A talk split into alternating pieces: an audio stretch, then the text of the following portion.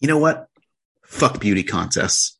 Life is one fucking beauty contest after another. School, then college, then work. Fuck that. And fuck the Air Force Academy. If I want to fly, I'll find a way to fly. You do what you love, and fuck the greatest movie of all time. Today on the show, Little Miss Sunshine.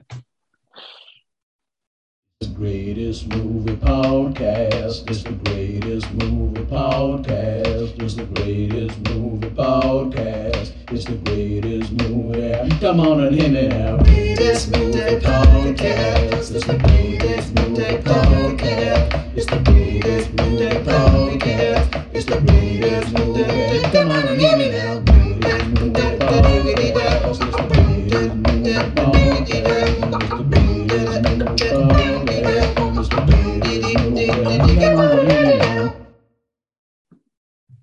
Welcome to the greatest movie of all time podcast, the show in which I, your co host, beautiful Rick Barrasso, And I, your co-host, Little Miss Dekboski.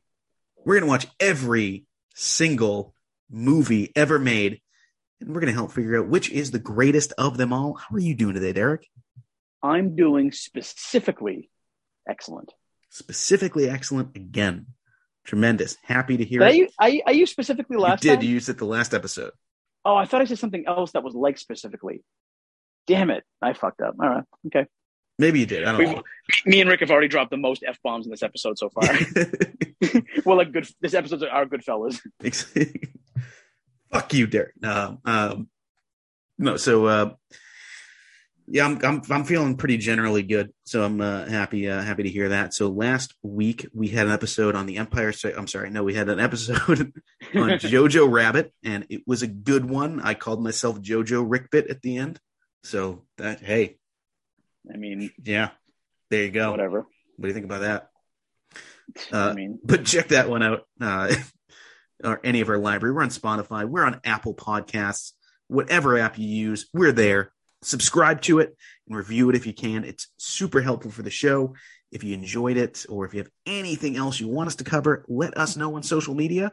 We are the greatest movie of all time podcast on Facebook. We're at Great Movie Cast on Twitter. We're at Rick and Rek on Instagram. And you can always shoot us an email at greatestmoviepod at gmail.com. We would love to hear from you.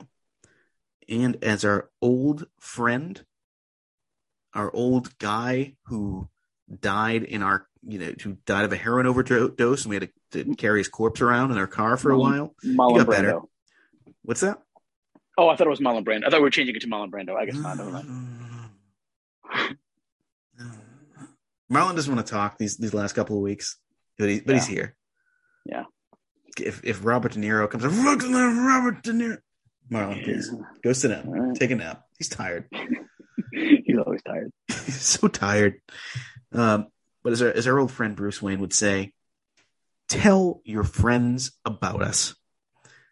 But now, let's uh, let's bust out the Rick James, Little Miss Sunshine. Little Miss Sunshine is a 2006 road trip dramedy, directed by Valerie Faris and John Dayton. Stars Abigail Breslin as Olive Hoover, Steve Carell as Frank Ginsberg, Greg Kinnear as Richard Hoover, Toni Collette as Cheryl Hoover, Paul Dano as Dwayne Hoover, and Alan Arkin as Edwin Hoover. It made $101 million on an $8 million budget. It's a nice little profit there. Uh, Wow. Yeah. Yep, uh, it's got a 7.8 on IMDb, 91% on Rotten Tomatoes, and an 80% on Metacritic. That's one of the better grades they've given. Yeah. Ebert, three and a half out of four. Quote, you just won't see a better acted and better cast movie than Little Miss Sunshine. Hmm. Manohla Dargis, Dargis of the New York Times says this bittersweet comedy of dysfunction takes place at the terminus of the American dream, where families are one bad break away from bankruptcy. And for a negative one, Owen Gleiberman of Entertainment Weekly says, Sorry, folks, but these are not organic characters. They're walking, talking catalogs of screenwriter index card data. So I don't agree. I don't agree with that. okay, but we'll talk about it. Uh, Derek, when did you first see this one? And you know, one thing we didn't get into last week, but why why did you choose this as your Rek's pick? Uh, I don't remember when I saw it. I mean, it was just random. Probably when I lived back in my old house. Um, but my wife and I, saw it, and we, and we, yeah, we saw it. I've seen it probably like five or six times. Um, it's just a movie that resonates with me. It's it's kind of like in the in the theme of Jojo Rabbit. Uh, Little Miss Sunshine kind of just puts all the drama, comedy, and sadness all into one big ball. And I, I think I, I gravitate towards those movies because they give you a lot. You know, they they keep giving, and it's not just a one note. Um, but this is very interesting to me, and I think the characterization is something that I really want to talk about. So, uh, yeah, this is why I picked it. I've been waiting to do this one for a long time. Actually, I've always had it on my list of ones to do. So, glad we're doing it. Yeah. Um, so let's talk about what uh, what happens here. Uh, do you have a do you have a song for us here, or are we just we just timing it out? We'll time it out. Okay, count me down. All right, three, two, one, go. A dysfunctional family drives a long distance to enter Olive, their youngest child, into a beauty pageant, despite being an atypical entrant. The family's personal issues encroach on the trip, sending everyone spiraling into depression or rage. They all try to shield Olive from their negative feelings. Edwin, the grandfather, dies of a heroin overdose while everyone else sleeps in a hotel, but they continue on to the pageant. Olive is, does essentially baby's first striptease, a dance taught to her by her grandfather. Family goes home having been closer from their disastrous experience. All right, 27 seconds. All right, excellent. So let's talk about our top three scenes uh, in the movie. Derek, what's your number three favorite scene from Sunshine? My number three favorite scene. Um, I think it's all the moments where they're running into the minivan or the van itself. Um, it's just, it happens a lot, but the, the van itself is almost a character of its own. And it's, it just fits the family perfectly. Like they're already going through so much shit. And this is just an added bonus of like the car doesn't work, the horn doesn't work. Um, and they have to keep running to the van to get everybody in. And it's just hilarious. At the same time, though, it, it's obviously a shitty thing, but when they do actually all get in, it's like a big win for them. And like you kind of Right. root for that. You're like, okay, finally the family's like all like smiles, like we did it, like we're in the car, like it's just a little tiny thing that doesn't really matter, but like we're all here and stuff. And I do love those moments, especially when like you know you see like Paul Dano's character like trying to help his sister on and making sure she's okay and stuff. And and I, I love those moments in this movie. So I think that's my third favorite scene or or uh, group of scenes. Yeah. So my number three favorite scene is um, it's the aftermath of Edwin's death, and this is kind of a like kind of a weirdly personal one for me. And it like what struck me about this, it's like it's it's very, funny when they like, you know steal the body and everything like that. That that works as as as comedy, but what really struck me more is the scene in the waiting room and they're because like I've kind of been in that position, and there's this like one detail, right, that it always strikes me as like absurd in real life, and they do a great job capturing it here. And it's the families all sitting around and coming to terms with the fact that their you know their loved one has has died, and they're they're beginning the grieving process. And on the TV in the waiting room is a fucking like Ronco infomercial. And it always strikes me whenever someone in my life dies and I'm in, in the hospital, there's always something kind of dumb and inoffensive on the TV in the waiting room. Mhm. Like I just, I remember when my grandmother passed away and I was sitting there in the waiting room and I, I wasn't there when she died, but she, you know, she was, you know, the last time I saw her and I was like in the waiting room and fucking Family Feud was on. And it wasn't like it was it was like Richard Karn hosting Family Feud at the time. It's like 2003. And I was like I, it just struck me as like how ridiculous it is that this thing like this very bland thing was on while people's lives are like being shattered. And I think this movie does a great job of capturing that weird feeling that I've had just in that that that one little detail kind of awakened a memory for me. So what's your uh, what's your number 2? Yeah, um, my number two is uh, I think Dwayne's freak out. I, I, have that exact verbiage noted as my number two scene as well. That's so funny. Yeah, Dwayne's freak out. I think that you know it. It's uh, he doesn't talk the whole film. Me, you and I are, are both fans of Paul Dano, yeah. um, and uh, you know, it's uh, it's just a very powerful scene, and he he's such a good actor, and he just does it so well. And you know, from from this this scene, he becomes a better person in a way. Like he just starts to learn things about his family and himself and uh, I think he needed that as a character um, to just kind of, you know, stop being a mute and just start talking again and, and, figuring things out about life. And you know, he's he's a person that I can identify with because I, I, feel like, you know, besides the fact that I, I'm not super skinny and want to be a pilot, but I think uh, just the fact that he thinks that there's like I don't know, life isn't black and white. There's a lot of gray area in the world, and I, I kind of agree with that where I think a lot of things are bullshit. Yeah. And so when he does say a lot of things like that, it's like, you know, I think his, I think his, what's his t-shirt say? Like when he's at the dinner table, it's something really bizarre about Jesus. I forget what it says, but yeah, I forget exactly, I, but it's very like, it's very off putting, but I, I, I like his kind of like, you know, perception on the world and stuff. And, and, and when he kind of flips out, you know, your dream is broken into a million pieces and it's something that he's been dreaming about his whole life and finally finds out he can't do it you know, and you know, in, in a way, I, I kind of hope that somehow he can in the future if I figure out a way to do it, you know. But it's it's such a great acting performance. So this is this is like I think the third or fourth time I've seen this movie. I and this sort of struck me as just this time is like how much this movie is about communication. Right?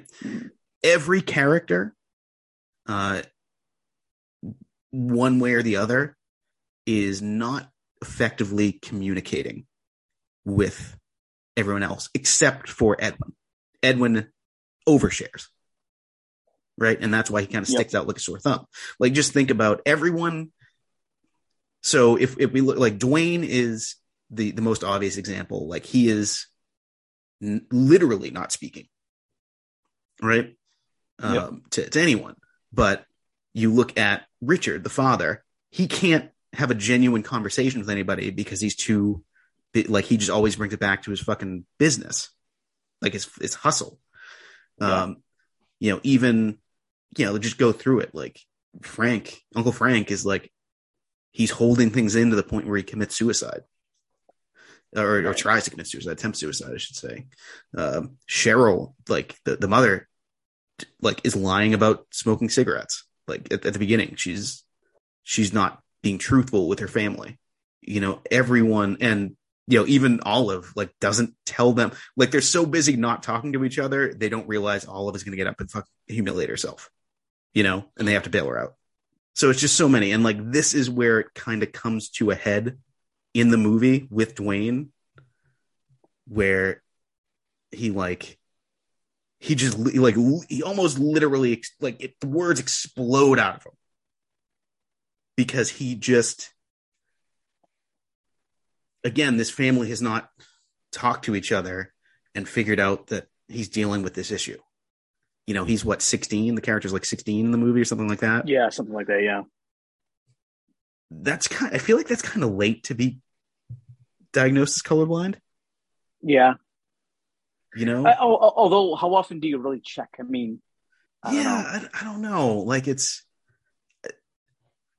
it's it's it seems like maybe I'm wrong. Maybe you know if anyone out there was diagnosed with color blindness later on in life, um, I don't know if that's something that comes with like onsets later. it's always there. I don't, I don't know, but I think having him finally just like it comes out, and then after that, it's the only time that you know really the only time that two characters like connect in the movie. You know, is is when when he and and Frank have their conversation that yeah. we quote it. Like it's the only time they like communicate. And it's like they learn so much about each other in that And it's like, and literally the end of the conversation is like, I'm, I'm glad we talked. Yeah. You know? And it's like, it's, I think th- this scene just sort of, you know, and of- it's of course so like well acted by everyone. Like he Yep. has that freak out and he can't even talk at first. And he's like, fuck, it's like knocking on the window and freaking out. And, you know, Frank is like, okay, I think, I think we have to pull over. I think this is like, this is a big deal. This is a big deal. And man, it's just, it's just a, it's just a very fun scene, very fun character moment. Yeah. Uh, so what's your number one scene?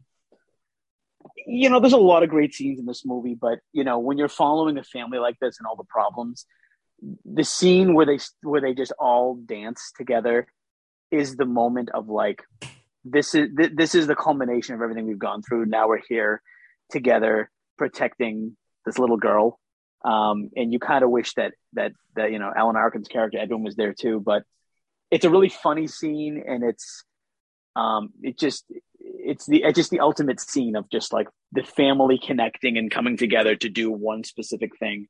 And the movie is almost completely random in a way because like it's just a random thing that a family goes to just do.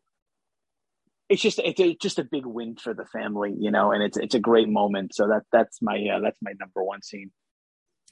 All right. So my number one scene is actually the scene at the beginning around the dinner table because it's it's very rare that you see a scene that establishes every single character in the movie in one scene. Mhm. You know who all these people are and you know exactly how they bounce off of each other just for that. And like I think I think Ebert's review is right. Like the cast in this is phenomenal. Yeah, you know? Um and they're just a bunch even like abigail breslin like is is a great child actor and like goes on to have a, a, a really good career so far. And you know the, the way they you know kind of just set up like this is this is the one time we talk and it's just to establish like you know i think uh, i think steve carell's character is really looking for connection at this point but he just like can't find it anywhere right. in this scene in we kind of see this scene from his perspective you know since he's the new new person like to the point where he just kind of like he looks to a person he knows will not talk like will not respond to him and then asks like about richard like is he always like this right. you know and it's just like okay um you know i I- see what this kind of is so yeah i mean I, I think that it's such a, a i think from a this this is a great scene from a scene uh, like a screenwriting perspective you know it's- yeah, it's- and, and, I, I love the little moments too. Just little tiny things like, you know, I I could relate because like it's a very hectic family, and and you know she, I picked up fried chicken, and then she's like, I'm gonna make a salad yeah. because we need some sort of vegetables. I- That reminds me of my family growing up of like, okay, we we got pizza, but like my mom was like, but I made a salad too, or let's have some broccoli with it. And well did you like, put the "Ah." pizza directly on top of the or the salad directly on top of the pizza box because everyone loves a warm salad every pizza place.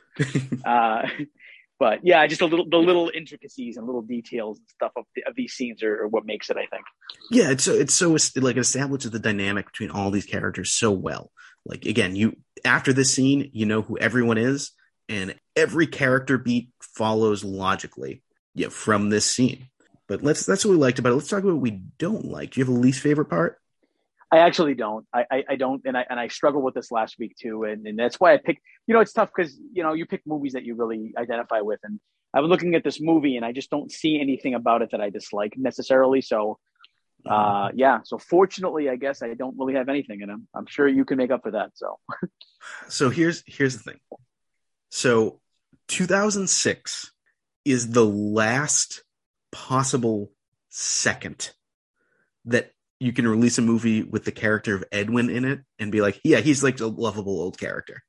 Yeah, anything after that you're like Ugh, i don't know about this. Like 2006 is like the cutoff you know where it's like you know he's using the the the the f word to to refer to steve carell's character who's gay.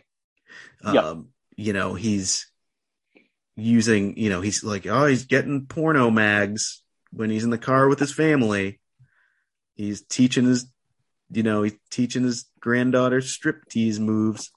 And it's like, eh, hmm, did that age super well? Nah, like it's a product of its time, so I get it at the, like at the time. But I, I feel I like mean- even if this is made even a year later, people were like, I don't know about that guy. I I mean, I, I, personally, I mean, do I like the do I like that that word? No, I don't. Of course, I don't. But I will say that movies are fantasy. Movies are fantasy world. Quentin Tarantino says it the best. He's like, "Why do you even ask me these questions about violence? Films are where you go to escape? It's fantasy. It's not real. Therefore, I feel like anything goes in movies. That's You know, that's it's not fine, gonna like, up, but you know, but you could you can excuse anything by saying that. You know, you could say like if you if Quentin Tarantino wanted to make a movie where he, you know, Adolf Hitler was a superhero. And I'm using that that's that's absurd and I'm using that for uh you know, dramatic effect here. But people look at it and go, "What the fuck?" And then if he goes, "No, it's just fantasy." It's not real. But, but then again, like, I mean, I think honestly, like, I think people are insulted with fucking anything these days. Like, any little thing they look for to be like, I am insulted. Like, uh, you know what? Like, it's a It's not fucking about being movie. insulted. Don't don't watch I it. like. I don't think it's I, like I don't know. I I disagree. I think I think cancel culture is a little ridiculous, personally. Like how far it's gone of like every little. Oh, that comedian said this thing 13 years ago. Let's cancel him. It's like yeah, you go to it- comedy to see comedy. in- you know what I mean? Like in some you way. serious? So here's the thing: like, who's okay? Let's. I, I I didn't think we were going to get into a cancel culture conversation, but this is a good place to have.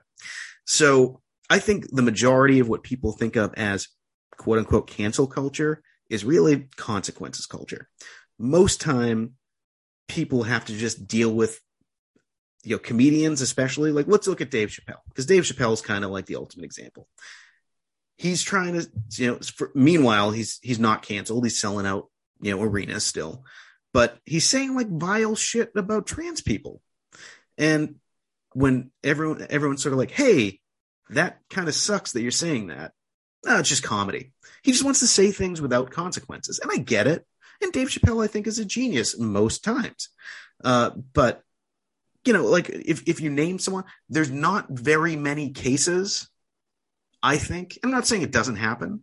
I think it's not very many cases when someone is canceled that you know they didn't necessarily deserve it.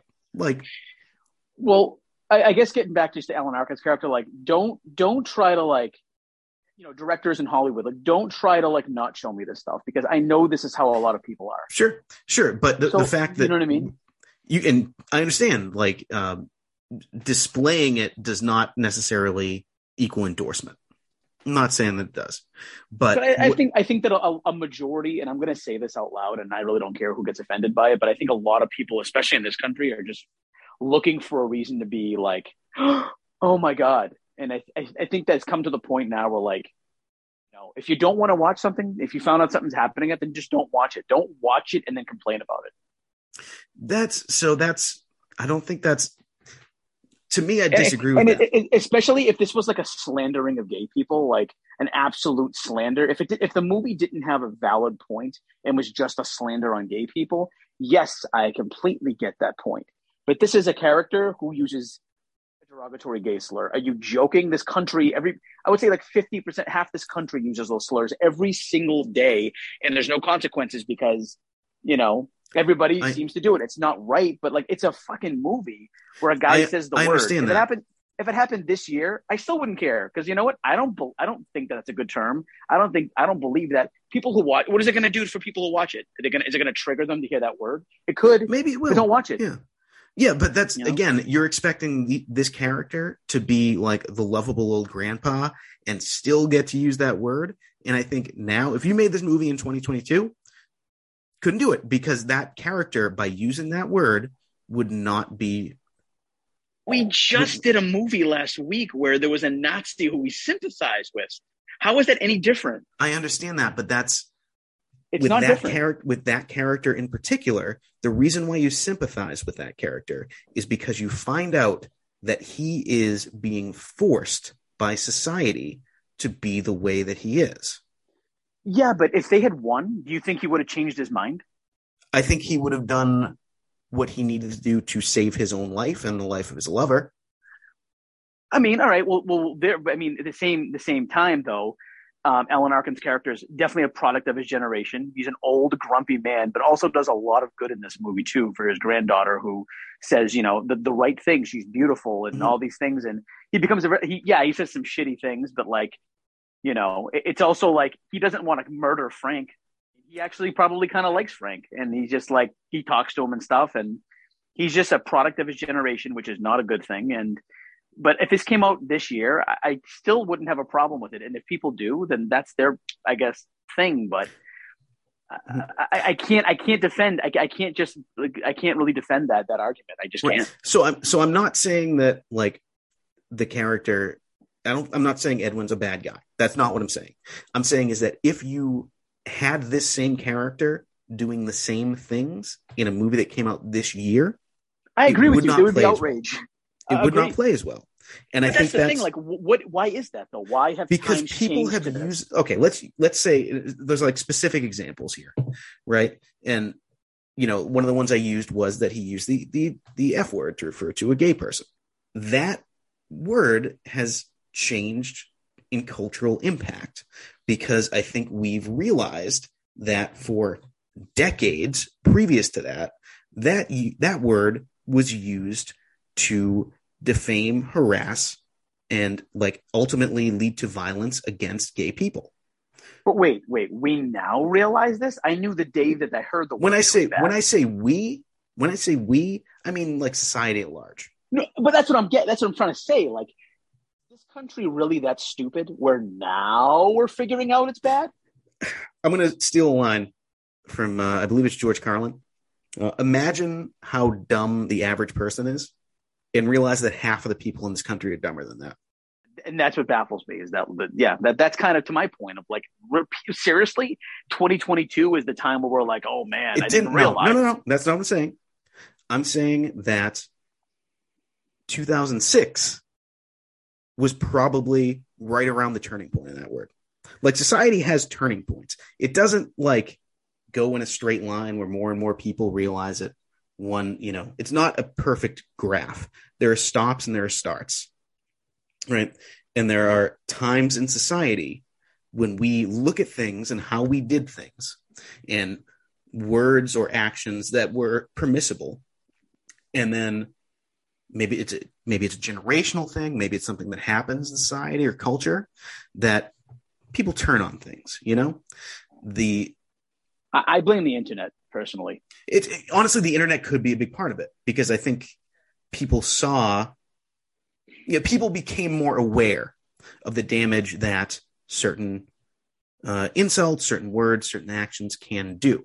But I'm not just talking about that because we seem to be fixating on the fact that he uses that slur. Well, do you uh, remember? Do you remember? Remember when The Godfather used that word on like Monday Night Raw, and like back in like 1999? Yeah, I was appalled when he said that back then. I was like nervous. And I was like, really? They could, because I remember the word being, you know, not good, not a good word. It's very derogatory. Yeah. back then, I was like, holy shit. And I'm like, do people not realize back then that it was like still not good to use? Like, I'm, I guess I'm just a little bit baffled that society is like as dumb as it is, I guess. And, and then there's just trendsetters on internet where everyone's just like, you know, a bunch of people get together and say, you know, let's look back at all these horrible things we used to watch, you know, and, and it's, it's just because like, it's always been bad yeah. Now all of a sudden it's like this big, big problem where like, you know, you can if if, if you were you're a sportsman, if you're somebody in Hollywood, you're being interviewed, you better just like you really figure out what you're going to say beforehand because if you say the slightest wrong thing, you're done.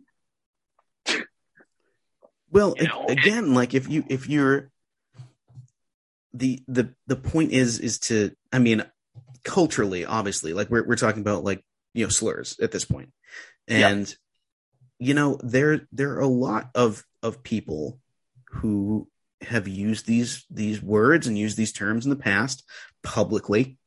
And you know they've in retrospect regretted it. You know like a perfect example here is yeah in bill and ted's excellent adventure there's there's a part where they hug and they you know there's like a gay panic scene. They go and they you know f word to each other. You know nobody's holding Keanu Reeves to that because we know right. Keanu Reeves has sort of evolved as a person, you know, over since that time. And we know that as society, we can evolve as well. What I'm saying as far as this character goes is I'm saying that since 2006, since this movie was released, society has evolved to a point where that word is worse sounding now than it was at that point. The other thing is I, that I think we've I, I think we've de-evolved personally, but okay. and and the other thing is like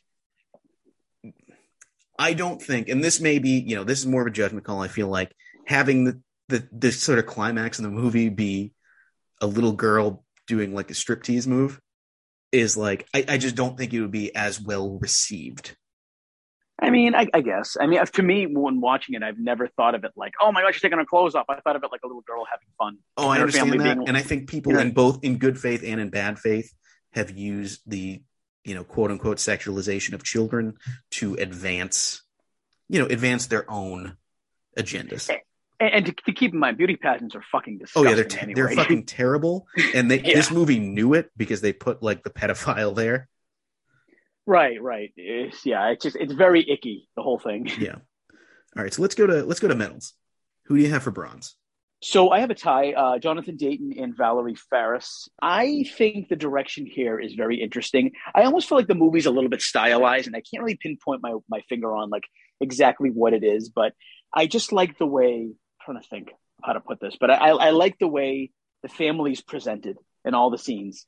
Um, it, it, it the whole film, the way it's filmed, it's just pleasantly pleasing to me. There are some movies that I watch that I try to like, but I'm like, I don't like the tone of some movies, and I just like I'm not comfortable with it. Um, I remember seeing Sweeney Todd in the movie theater, and just right away, the the Tim Burton, the black and white, the everything about it was just very pleasing to me. And this movie does the same thing. I think that's probably why I liked it from the begin with. But the camera angles, the camera shots, everything feels kind of warm, and so that's kind of why they became they're my bronze because of that reason. It just feels good to watch it, and I think that obviously has to do with them being the uh, directors and the direction it goes in.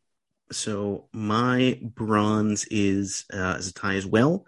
It's a tie between Alan Arkin and Paul Dano. I think they kind of like, you know, Alan Arkin's here honestly mostly because he gets the Oscar nomination uh, for me. Um, Yep. I think he's his performance is good, and I don't think it's a bad performance, but I don't think it's the best in the movie. It's to me, it's kind of bizarre that he was nominated uh, over everyone And else. it- we'll talk about what's even crazier later. Yeah. But Paul Dano also like Paul Dano may be higher if he was like talking for more of the movie, Right. you know, like he doesn't get to sort of flex his muscles until, you know, the movie's mostly But over. it, isn't it weird though that we still like I don't know maybe it's just me but Paul Dano has that way about him. He's not even talking and yet I still look for him Yeah. in the scene. He has that thing about him that you're like he's not even talking and I'm still drawn to him. Right. Uh, but yeah, I think these kind these are kind of like the you know, if we were if we were giving out like the MVP of like the first half of the movie and the second half of the movie, I feel like these two would be in contention, you know, Mhm. Arkin for the first half and Dano for the second half. Yep. Um, but I, I think they just they their characters are not as such where they can put together a gold medal winning performance to me. Right. Who do you have for silver? My silver goes to the writer Michael Arndt. Uh, this is a really good script. Um, it's it's interesting, you know, because when I I'm not a writer per se as far as like stories go, but I've dabbled in it, and every time I go to write something, I think of like who's the bad guy and who's the good guy, and and how does this happen? And usually I go to that kind of thing, but it's almost like um, I like this movie because it's like the situation is bad, Mhm. And it's that's the antagonist of the movie, kind of of like, or it's just that that that aura of just can these people just get along because they're family? Um, can they find something to get through?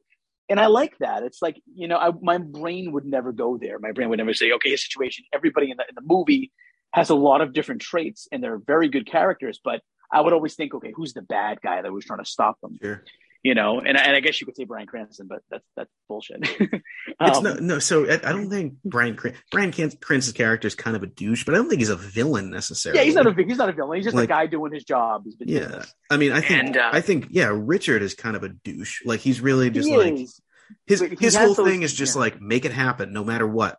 Like it's right, right. and he And, and he and it- yeah, and, and like the obstacle that comes up with Bryan Cranston is just like, hey, we tried. It's not gonna happen. right, right, right. The answer's no. And Yeah, his like totally whole, joking about that. yeah, Yeah. and like Greg Kinnear's whole philosophy is like no is fucking fake. Like there is no no. And right, right. Brian and I think like- that uh, yeah, a lot of his, a lot of Greg Kinnear's character, like that moment in the car when his father's like, you know, you did your best, and he like grabs his hand, like that's like Greg Kinnear's almost breaking down at that point. Like What- it's almost like he he craves his father's approval. what I, in- in what I some- love about way. that scene is that he doesn't accept it at first. right? Where he's just like, okay, okay, dad, yeah, like whatever. And he's like, no, no, I'm serious. Right. It's it's almost not real to him at first. Yeah. Because like It's really- everything, yeah. because that's like the the first genuine moment he has. Like Right, everything, right. everything about him is through the lens of this like nine steps or whatever. Yeah. Um, you know, and it's like everything always comes back to that. And like when he has a a moment of genuine human connection, it's like foreign to him. He like he doesn't know how to handle it. Yeah. I, I, I hope I, I don't I haven't obviously I don't you look at the Oscars normally unless I just know it from whatever but I hope to see that Michael Arndt got some sort of recognition for the screenplay because I think it's really good. I believe he did. We'll have to we'll have to look. Yeah. So my silver actually goes to Abigail Breslin, and that's because this is kind of the first. She she was in Signs before this, but this is kind of where she shows like, oh, she's like a legitimate actress here, even at a young age, and she her career kind of like blossoms from this. Like going forward, this is kind of a pivotal moment for her. Right. You know, where she could have been like, oh, she's the cute kid from Signs, and she turns that she does this, which is you know a, a different, um, different type of performance, and she you know, goes on to do like a, a bunch of a bunch of stuff. Uh, so Abigail Breslin gets that from me. Uh, who's your gold?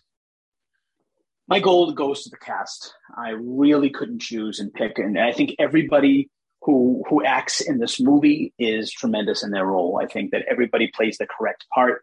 Um, this is an ensemble piece, you know. It's not like I, that's why I kind of found it weird when Alan Arkin when uh, you nominated for you know Right. an Academy Award and everything. I was like, this is such a good cast movie, and it's um, I feel like everybody's better uh, with the actor they're working with. It's like they just work off each other so well, and the chemistry is good, and the dialogue is good. And um, I don't. There's never a moment in the movie where I don't believe somebody's performance. Like everybody's really hundred percent in on this, and I feel the situations. You know, when Toni Collette and Greg Kinnear are arguing, I feel it. It's not just like, oh, this is so phony. No, no, no. I feel their pain. Toni Collette's fucking amazing in everything she does. Sarah, me and Gia were talking about it earlier. We were like, she's Gia. We were sitting over dinner last night, and Gia goes, "I'm going to say this out loud. I think Toni Collette's on like Cate Blanchett's level." And I said, Yeah. I agree with you. I think Toni Collette is one of those names that should be bigger than it is, and I think she's tremendous in almost everything. Um, she's yeah, she's she's I, I agree with that. I think she's she's she's phenomenal. She's she's an incredible actress. she's one of the best actresses in the world, and I, I Greg Kinnear like kills it in this movie. Uh, Steve Carell, who was basically an unknown when they first casted him, and then Forty Year Old Virgin came out, and then he was still making the movie, and they were like, "Wow, you're a big star now." Yeah, um, you know, I love Steve Carell in this role. You know, I think he's so real and it's so believable. The whole cast in general is just a plus to me. So that they're my gold. yeah. Um, so I go. I broke it down. Obviously, I give my gold to Steve Carell, and I think this is kind of so. Steve Carell's career, he he does try to do drama, like straight drama, from time to time, and it's never one hundred percent worked out for him. I feel like because, and I think this this movie is kind of the last moment that it could have gone that way because I think it's released during or right after the first season of The Office, hmm and it's like not too long after Forty Year Old Virgin. So after like he's after this, he's Michael Scott. Yep. You know, and yeah, which is unfortunate. It's not a, that's not a show that I, I love, um, but he is kind of like I don't think he's typecast, but he's sort of like that colors the way people see him from this point forward. Right. Um, whereas I think at this point, he, I think he's great in this movie. Like I think he's, I think this performance, I think you know, he's got my gold. I think he's the best performance in the movie as this very against type, you know, guy. Like he's he was on the Daily Show before this. I think. hmm You know, imagine if like you know, fucking closing doors situation where it's like instead of instead of him in this movie, it's Stephen Colbert. Right. You know, as like you know, playing like a gay man who committed you know attempted suicide. Yeah. So I mean, I, I think it's just a great performance from him, and I, I think it's probably not something that he would be able to do now. Uh, and, and, and that's super unfortunate. It is, I think, yeah. I think that he he would be a very very good dramatic actor if he focused on it. I agree. So let's go to recasting. So I have got I've got the whole family except for except for Olive. I've got uh, I've got Frank, Richard, Cheryl, Dwayne, and Edwin. Yep, same. Okay. So where do you want to start? Where do you start? Oh man, they're all good. I don't know. Let's start with Cheryl. Okay. Cheryl, I just went with uh, just an actress that I like, that I feel like needs to work more.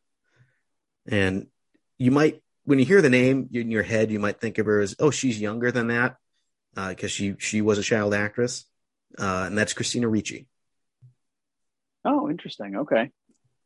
I think she'd uh, she'd play. I think like she seems like the kind of she the type of role she plays. I would I'd say would be the kind that would be like smoking, you know, hiding smoking cigarettes and uh, you know from her husband and you know and uh, you know eating ice cream with her daughter and all that. Uh, but I think I think she's kind of an underutilized actress. Definitely, yeah. I'm a big fan of Christina Ricci. I went with an actress who I believe could take a role like this and just grab it by the balls because she Mhm. just she just does things like this very well, and that's Naomi Watts. Yeah, love Naomi Watts. Yeah, she's. I, I picture her as the mom, and I picture her being angry, and I picture her just being flustered. She's very good at that. Yeah. um, from the movies I've seen her in, so I went with her. All right, uh, where do you want to go next?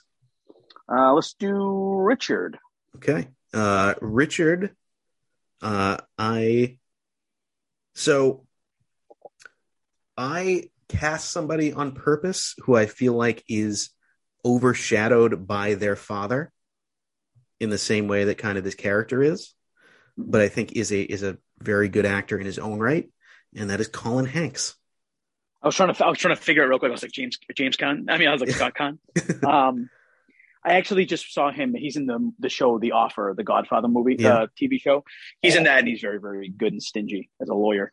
Um, Yeah. But yeah, I, I could see it. He just has that look about him where he's just always like, I don't know. You kind of want to hit him in the face. Yeah. so, I, pretty much the opposite of his father. Yes. You want Yeah, to hug. Tom and punch Colin. All right. Who do you who do you have for Richard? I went with Jason Bateman. Um, I, I see. I like that a lot. Yeah. and especially the dynamic between Naomi Watts and J- Jason Bateman. I think they just, for some reason, I just pictured them two together. And I, Jason Bateman has that. Uh, he, I think he's better than people think he is. I, I'm, I'm hoping that people see him in a positive light, but I think that like I've not watched that show that he had. Uh, the Ozark, so I've not watched it, but I Me hear it's. I hear he's great in it. yeah, and he's um he's actually coming up and doing a movie with Ryan Reynolds, the remaking Clue. Um, Oh, and really? I'm kind of excited. Yeah, I'm excited to see. I know Ryan Reynolds is playing Wadsworth, but I don't know who Jason Bateman's playing. Oh, they're Um, really but- just doing the movie. Okay. Yeah, yeah, yeah. I think they just they're remaking the movie. Yeah. Um, but uh, yeah, I, I just I picture him in this role, so I went with him. All right. So we get uh, we get Frank, we get Dwayne, and we get Edwin. Where where are we going next? Let's let's do Dwayne. Okay. I gender swap Dwayne because I don't think he I don't think that character necessarily needs to be male. Okay. And I just watched the most recent season of Stranger Things, Mhm. and Sadie Sink is so good in that. She fucking kills it this season in in um, in Stranger Things. So I had her in my mind. So Sadie Sink is my Dwayne. All right, same name, Dwayne Uh, Dwana. or Jane. Jane. Okay. Jane, yeah. Uh, so my Dwayne's a little bit different. I this is the only one of my choices that I think is like you got to think about in in case you don't know who he is, and you probably don't. Uh, I'm talking to the audience. Um, he's from the movie The Witch, and The Vivitch. from The Vitch. He's tremendous in it. His name is um, Harvey Scrimshaw, and he plays the That's a hell of a handle.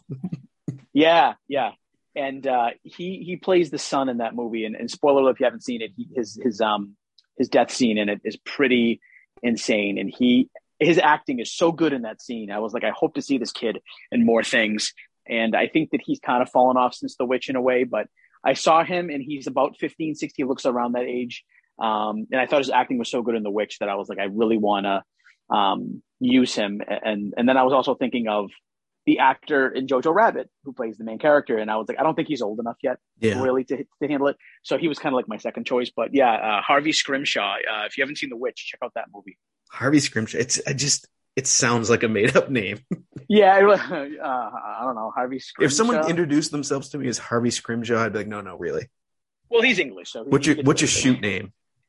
Right? Yeah, Uh, that's, that's that's not his that's his kayfabe name. yeah. Uh, all right. So we get uh, we get Frank and we get Edwin. Where are we going? Let's do Frank. Okay. This is where he's coming up for me. Bill Hader. All right, Bill Hader. I like Yeah. it. Bill Hader could do anything, in my opinion. Yep. It's a cheat Uh, code. I you can fucking do. You can, you can play. He's a cheat code. Yeah. I actually went with Bradley Cooper here. I thought about Bradley Cooper. I actually Yeah. thought about him for Richard as well. Yeah, I think he's he's a dynamic actor where he could probably pull off both. Because we we've seen Bradley Cooper be an absolute dick in like Wedding Crashers. he's just somebody you want to punch, and he's also uh, very likable as well. But I, I just pictured him being. I think seeing him in a very like subtle role like this, where he's very damaged. Um, Have you seen the pictures of Bradley Cooper that were released the other day of him as Leonard Bernstein? No, Unfucking recognizable. I, I'm intrigued. I'm I'm actually loving this this point in Hollywood where I know it's been done in the past, but like you know, like uh Penguin and the Batman, you're like you've never guessed in a million years it's who it is. Right. Uh, I haven't I haven't seen the movie Gucci, but like what? yeah. Like you would never. Yeah, I like this. Like I like that actors are really taking chances and doing the makeup thing and being unrecognizable. So I'm gonna I'm gonna cool. text you. This is not like I mean it's heavy makeup, but it's not like I'm just gonna send you the picture now. Okay, I'm texting that to you right now. should I send you a, a box of monstrous cupcakes from the 90s? Absolutely, absolutely. I'm gonna get my hands on those someday. I don't care if they're for, expired. for those for those of you listening, just Google Bradley Cooper as Leonard Bernstein. what in the flying fuck? Yeah, Holy shit! Well, I see uh, an Oscar coming his way. yeah. No, he's uh, he's he's gunning for it. After he got, uh, uh, you know, I you know, we'll, I'm, I'm sure eventually there'll be a Star is Born episode. Um, yeah, that's uh, questionable whether or not he should have won. Uh, I think I think perhaps there's a case to be made, uh, but yeah, I think he's I think he's he's really going for it. By the time we get to that episode, I'm sure there'll be a fourth uh, fourth movie, a fourth remake of that movie. and yep, another one. All right, so Edwin is the last one. Speaking of Oh. Clue, Michael McKean. All right. I, I mean, Michael McKean's an awesome actor. I love it. Uh, he's one of my favorites. And uh, there's going to be a sequel to Spinal Tap coming out at some point. read that. I'm Yeah, really excited to see that, especially as old men. Um, but I went with man himself, Al Pacino, Hooah. just in the back seat. A lot of women. uh, Al Pacino Not just is, is- one woman, a lot of women. a lot of women. Um, have you seen? Uh, there's a movie. I forget the name of it. Uh, man, he plays like a um, like an old singer, kind of like a like a Neil Diamond type singer. And. No. His son is D- Danny um, Cannavale, Robert Cannavale, um, Bobby Cannavale. Was gonna say very Bobby- formal. Robert. Um, Robert Cannavale. He he sees his son after so many years, and he's sick, and Al Pacino has to like try to like make amends with him and stuff. And Al Pacino plays very subtle in this movie, and um, he plays an old father, old man, really well, and he's like really believable and stuff. Because obviously, I mean, Pacino's like eighty one anyway, or eighty two at this point. Mhm. But I just see him here. I think he could. I mean, I think he could kill it. Alan Arkin can win Al Pacino. Yeah, definitely, of course, Pacino, of course. Um, so you have anything for uh for miscellaneous? Yeah, just a couple of things. Um, the uh, writer Michael Arndt, uh, he actually was the assistant to Matthew Broderick for this movie, and he quit that job to write this screenplay. So I thought that was kind of a cool fact, kind of random too. Uh, and then the second thing is um, the two actors apparently that were being sought after for Frank. Oh, oh, by the way, let me go back to Edwin. Al Pacino was my first choice, and uh, Christopher Lloyd was my second choice. Oh, that'd be that'd be good. Yeah, uh, but uh, apparently for Frank, they were looking at um, Bill Murray and Robin Williams. Bill Murray, that would have been. You know, do you know how difficult it is to to cast Bill Murray in something? Do you know how to cast him? Have you ever I, heard this? I no, I, I, it seems hard. He has an answering machine that someone has you he doesn't give out the number he doesn't have an agent you just have to get the number for the answering machine from somebody pitch him on the answering machine and then if he calls you back he doesn't even like commit to it he's like yeah maybe i'll show up Jeez, Louise. Wow. I mean, I at can this point understand why life, he doesn't I love more. it. Yeah, at this point, he's like, I don't need the money, but I guess I'll do it if I like the script. And yeah, and and pretty much so like if you like some of the reasons why he does movies is like my friend was in it. And that's like how you got to kind of pitch it. Like he's like he's Right, friends with. Melissa McCarthy, so he'll be like, "Yeah, they said Melissa McCarthy was in it, so I figured it must be pretty good." Yeah. Like, yeah. So I understand why it doesn't uh, work as as much. Um, right. so here's my here's my miscellaneous and don't ask me how don't ask me how it got there but i've decided that the vw microbus in this movie is the same one from the song alice's restaurant Okay. That's I, I'm not going to say that's not true. you can't disprove it No. it's the same one Okay. I'm down with that. Yeah. I'm fine with that, even. alice or whoever owned it sold it and it made its way to california that, that that's what it was I'm, I'm, I'm, I'm fine. all right are you fine you okay I'm okay. I'm okay. Need to take a breath need a break take a blow No. All Well, right. I think, take a, I'm going to take a little bump right now. right? um, so uh, let's talk about the Oscars. Best Picture is won by The Departed. Can't argue with that too much. Uh, really. Other nominees are Little Miss Sunshine, Babel, uh, Letters from Iwo Jima, and The Queen. Yeah, I, I, I think the Little Miss Sunshine. I, I'm glad it's there. I don't need it to win. I'm just glad it was because you know what? It, feels almost like an indie film in a way, almost. Yeah. Oh, yeah, it's Um, very, except- very, very mid two thousands flavor here. Yeah, and, and again, the cast is huge, so it's not Yeah. really an indie film, but it, it, it. I'm glad it was recognized, so I'm happy with it. Yeah. Um, Best Director, Scorsese wins. Other nominees are Alejandro Inarritu for Babel, uh, Clint Eastwood for Letters from Iwo Jima, Stephen Frears for The Queen, and Paul Greengrass for United 93.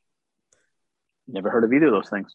United 93 is a movie that takes place on United Flight 93 on 9 11, the one that crashed into a field in Pennsylvania. Okay, It came out five years, less than five years after 9 11. ballsy. yeah, it's not a great movie, All right. uh, in my opinion. In my opinion. Um, if we want to throw the directors in here over you know 93, I'm not going to argue too much. I, I, I like the direction. I it made my top three, but I'm, I'm not going to force it. I mean, Okay. that's okay if it's not there. All right. Is there a main actor in this movie? I, I don't think so. I think this is again ensemble piece. I can't really pick and choose. It's not. It's not easy. Yeah yeah, best actress, sort of the same. I don't think, I mean, yeah, I don't think there's a, the best actress, anyone who qualifies necessarily. Right. Best supporting actor is won by Alan Arkin for Little Miss Sunshine. Can we just talk about how Eddie Murphy in Dreamgirls lost to Alan Arkin in Little Yeah. Miss Sunshine? Yeah.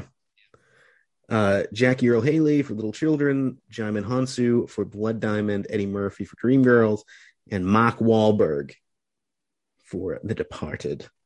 Mhm. I heard that. He's excuse Eddie me. Murphy. I, here's the thing about uh, Wahlberg in The Departed is that uh, he's the guy who does his job. you must be. the other You must guy. be the other guy. Yeah, I, I love Mark Wahlberg in that movie. maybe not. Maybe. Maybe not. Maybe fuck yourself. um, one of my favorite lines ever. But Eddie Murphy in Dreamgirls, he puts a lot of effort. He's like basically James Brown in that movie. Yeah. Um, he dances, he sings, he's so good in that. I mean, come on. Uh, how, how does Here's, Alan here's, Arkin? here's here's the question I want to sort of dive into more so than should Alan Arkin win because I don't I don't think he does. I don't think he should. Should he be nominated over everyone else in this movie? I don't think so. I mean, he, no, no. I, I think think so. Carell. Yeah, I mean, maybe maybe Carell. I mean, I think like obviously his death was kind of like sad, and maybe that's why it got in. But yeah, I think I think Steve Carell has just as good of a chance as Alan Arkin does, or performance. It's it's, it's I kind of I love Alan Arkin in this movie. Don't get me wrong, but I just don't get why it's Oscar worthy. Yeah, it's it. I feel like he's He's just himself. Like, no, not Yeah. that I'm saying Alan Arkin is like, you know, obviously uses words like that, but like, it's a very easy performance for someone to just be like, just be a jerk. I'm Alan Arkin. All right. yeah. And like, He's, every other So- actor I feel like get nominated is like really bust their ass to get there. Yeah. So I feel like they nominated him with the intent of like, oh, we'll probably never get to nominate him again, but he's fucking still working. Yeah, 16 years later. Yeah. Yeah. You know, he's he got an like he's he was in like another I don't know if he I don't remember if he got nominated for Argo, but like six years later, he's like in the conversation again. And he's still going. Um, I, I remember reading that Eddie Murphy like walked out when he lost because he was that upset. And I, I, I you know, Source for whatever. see, I'd have to. I'd, you'd have to read about Eddie Murphy here. I feel like it's not even that he lost. It's like he lost to the old white guy who was Right. just, Well, whose what I mean? role was an old white guy. I mean, that's that's another thing entirely. Good point. Um, but yeah, very odd. Very odd. Yeah, and uh, best supporting actress, uh, Abigail Breslin is nominated. Wow. Um, doesn't win. Jennifer Hudson wins for Dreamgirls. Other nominees are uh, Adriana Barraza in Babel, uh, Cate Blanchett in Notes on a Scandal, and Rinko Kikuchi in Babel as well. Um, Abigail Breslin, are we are we okay with that nomination? Yeah, I think she's she's, She's- good. Yeah. Yeah, she's she's good, and I mean it's. It's, I find it interesting that they were like, it's the old man and the little girl are the ones that are Right. for this movie. Right. We're, we're I think the, I think the, the the meat of those other four characters are well, the act the acting with those other four actors are tremendous. Yeah, And I think that Alan Arkin and her are both very good. I think the other four are great. yeah, I I, I agree with that.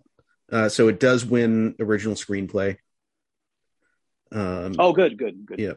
So, Derek, what are you eating with this movie?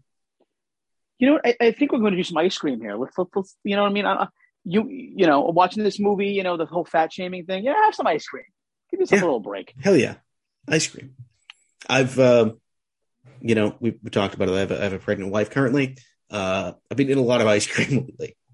Yeah, That's been the craving. Yeah. You can't go wrong with ice cream. That that just it Yeah. just it just makes everything better. Yep, a lot of uh, ice cream uh, spots being uh, being being hit up. Yeah, it makes everything happy, including I'm, I'm assuming pregnancy makes a pregnant woman very happy when she's eating Seems to. ice cream. Seems to. Yep. Yeah, I had uh went to a, a local ice cream place recently. I had a uh it was like cookies and cream, but with a coconut ice cream base. Oh, interesting. Oh, it was good. See, I, I like coconut flavor, but I don't like coconut itself. I just hate the texture of it. How do you feel about toasted coconut? I've never. I don't think I've ever had toasted coconut Oh, you get it. You try it. Makes it crispier. All right. Brings out a little bit, sort of a different. Brings out a more depth of flavor. But I, I, I hear you. I don't mind the the like flaky coconut, but I, I I understand where you're coming from. Yeah. yeah. Toasted coconut. That's that's the way to go. Yep. Damn. I mean, I mean, I mean, you got to make a Sunday. now that's a Sunday. it's funny how I always never say it right. Sunday. It's like every episode I'm always like, ah, I didn't do it right. Sunday. Now that's a No, Monday. that's Damn a- it. Oh boy. All right. So uh, now we come to the most important part of the show, and that is when you, Derek, tell us why Little Miss Sunshine is the greatest movie of all time. Are you ready? Let's do it. Three, two, one, go. Little Miss Sunshine, 2006, Jonathan Dayton, Valerie Faris. I think the acting in this movie is tremendous. I really, really love the script. I think the whole movie in general just works really well. It's one of my feel good movies, even though most of the movie are struggling to feel good. Uh, I recommend it to everybody. I think it's one of the my favorite movies of the 2000s, even though there's a lot of movies. Uh, but yes, thumbs up from Derek. Fuck Ebert. All right, 28 seconds. Well done, Derek. Uh, we hope you have, and that has been our episode on Little Miss Sunshine. We hope you have enjoyed that one. That brings us to the end of the Rek's picks for this June. So, now we get uh, coming up soon, coming up next week and the week after, we go to the Rick's pick. Next week, we're going to welcome one of our favorite guests back, and that is Joe Boynton. He is uh, going to join us for Dune, the 2021 adaptation. I've never Uh, seen the original. I haven't seen the new one. I am excited. Oh, and you know what Dune means? You know what this means? You know who's joining the show for the first time? One Timothée Chalamet. Finally, I get to see a movie of his. I actually used him in a movie. I haven't even seen him act. I think at that time you said you saw him in something. We just oh yeah, that movie. With, no, no, it was with Robert Pattinson. It was just like a, a quick scene between the two of them, Okay. and it was really, it was, it was really good. So And then uh following up, we are I can't wait to watch this movie. It's been a couple years since I put this in. I've deprived myself. One of my favorite blockbusters of all time, Mad Max Fury Road. yes, I thought you were going to say the Scrubs musical. Yeah, absolutely. Have you seen that episode? by- I have. Scrubs? Yeah, Guy Love. The musical? Between two guys. Guy, Guy Love's probably one of the greatest songs ever written. So. Yeah, absolutely. I'm on a, I'm on a major Scrubs got- kick right I- now. I'm on season I- six. I um I didn't think of Scrubs the TV show, and I, I thought of the TLC song at first, and I was like, wow, they made. I was like a scrub. Scrubs It's a guy by- who thinks he's fly. He's also known as a buster. Uh, right. I've I've only seen this Mad Max movie once, and I remember really enjoying it. So I'm excited to see it. One of my favorite theater experiences of all time.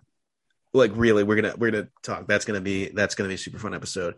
And there's a lot more going in, on in that movie than I think is. I think it's it's a movie worth a second watch and worth worthy, very much worthy of a deep dive. To talk about some of the different themes, some of the things that are going on there. So I can't wait for that one. And after that, Derek's cousin Mark, who I will only refer to him as Derek's cousin Mark until I see him in person. I'm probably very polite to him. Uh, he's going to join us, and we're going to go the distance Yes. with Rocky. Woo! Finally. Almost took us like 90 episodes to get there. It, it's it's just about just about. Man, I can't I cannot wait. I'm looking at this list of movies. I'm looking at our schedule coming up, and I cannot wait till our season finale in August, or I guess it's going to be early September when it's released. Can't wait to see where some of these are going to show up on our top 50. I can't wait for that episode. I just I can't wait to record it because it's going to be hilarious like the It's, last one. it's going to be great. I'm going, I'm going to be like a week from having a baby, and I'm going to be drinking with my friends, and I'm going to have a good time. Uh, Yep. So, uh, we hope you've enjoyed our episode. We hope you'll join us coming up. Uh, I have, as always, I got it right. I've, as always, been your co-host, Little Miss Rickshine. Oh, I can't use that now. I was going to use Little Miss. All right. Um, the big, the big sunshine boat. No, the big shine. Bo- no, the the big little The the the, big VW Microboski. the little the little big Boski.